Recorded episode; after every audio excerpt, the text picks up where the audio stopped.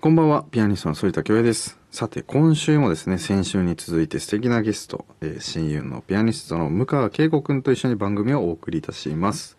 先週も紹介いたしましたが、えー簡単にプロフィールをご紹介いたしますと、向川さんは現在29歳で、ロンティボークレスパン国際コンクール第2位入賞。一昨年はエリザベート王妃国際音楽コンクールで3位に入賞するなど、数多くの国際コンクールで優秀な成績を収められております。そしてワインとコーヒーをこよなく愛するピアニストです。先週もね、えー久しぶりの、えー昨年の2月頃でしたがね、以来の登場で、えーまた話が盛り上がったりしましたけども、え今週も、えとても楽しみにしておりましたし、音楽質問箱など、えどんどん話していきたいなと思っております。反田恭平グローイングソノリティ最後までお付き合いください。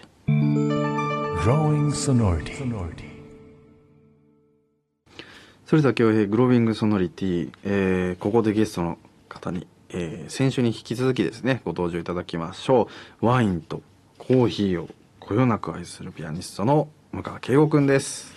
向川敬吾です。よろしくお願いします。お願いします。コーヒー通ってさうん。いきなりだけどさ、コーヒーショップでは何買ったりするああなるほどね。コーヒーショあのもう基本的には豆をのうん。買いに行ってはいはいはいでそれで自分で引くいあの家に帰ってもう引いて入れる。なるほど。基本かな。お店で引いてもらうんじゃなくて？家で引きます。その理由って何？あのもうなんかコーヒーのアドバイスみたいになっちゃうんだけど、うん。豆は引いた時点からこう悪くなって細かくするとすぐ悪くなるからまずコーヒーの基本として家で引くっていうのはいはいはい。がまずあって。うーんなるほどね。こう鮮度っていうことか。そう鮮度が。お刺身みたいな感じか。そうね。えー好きななんか、ま、お豆っていうとか。ああなるほどね。いや難しいんだけど。もう僕は国ごとにこううん。この国はこうこの国はこうってはいはいはい。味わうんだけど、まあ、一番好きなのは強いて言えばエチオピアってもう。なんか言うと思った。あ本当に？知らんけど。知らんけどあのあれなんだよね。一番もう古くからコーヒー、もう一番伝統のあるコーヒー栽培の国で、最近でもコンビニでもすごい美味しいコーヒー増えてきたもんね。あああるね。2倍ぐらいの値段のするねえねえねえ。うん、全然なんか満足しちゃうし。じゃあリスナーの皆さんにももしえー時間があればコーヒーショップ屋では豆を豆自体を買うとぜひ。いうことをお勧めしてくれると感じですからね、はい。えー先週に引き続き音楽にまつわる質問にお答えする人気コーナー音楽質問箱に届いた質問に2人で答えていこうと思っております。早速ですけどペンネーム大阪府からのお便りで丸末さんです。反田さんも向川さんもこれまでに様々な先生から指導を受けてきたと思いますがその中で印象に残っている悔しい言葉はありますか？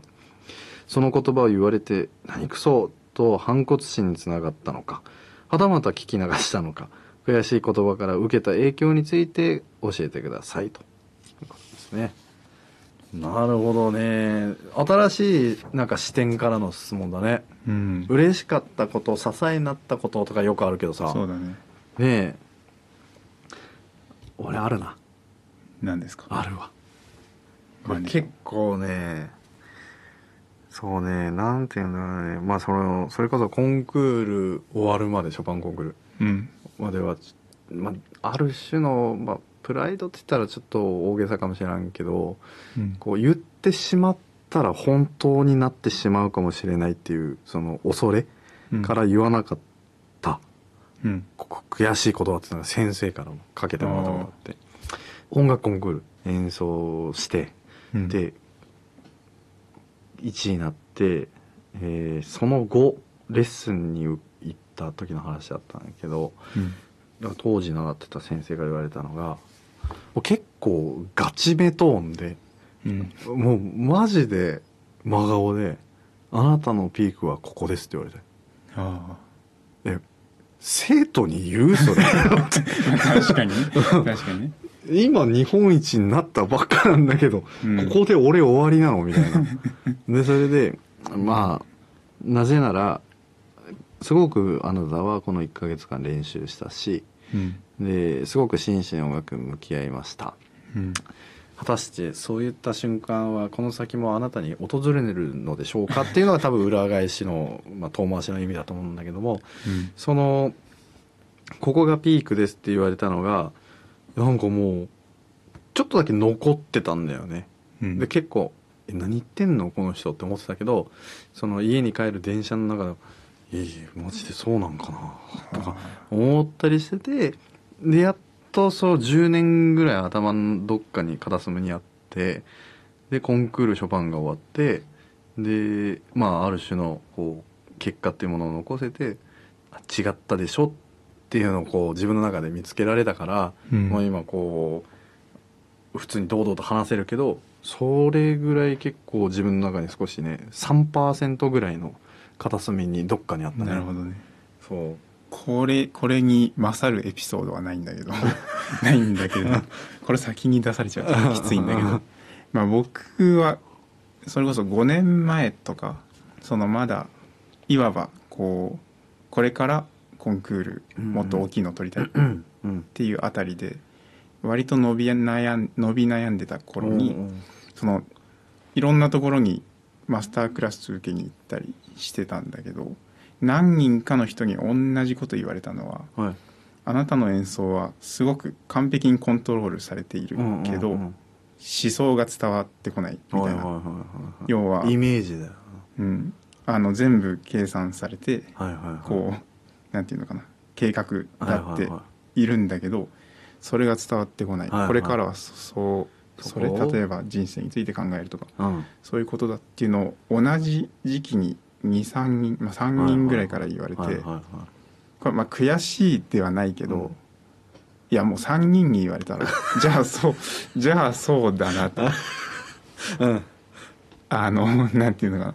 もっと人生について まあ考えたりとか、うんうん。もっとイメージみたいなもので弾いていかなきゃいけないなっはい。てその時にもう強く思ってでもそれがあったことでおそらく、まあ、そこから2年ぐらいはい。今一度こう本気で勉強したんだけど、それがあったから後にそうねコンクールで賞を取れたりとか。普通に伝わってくるもん。あ今。うん。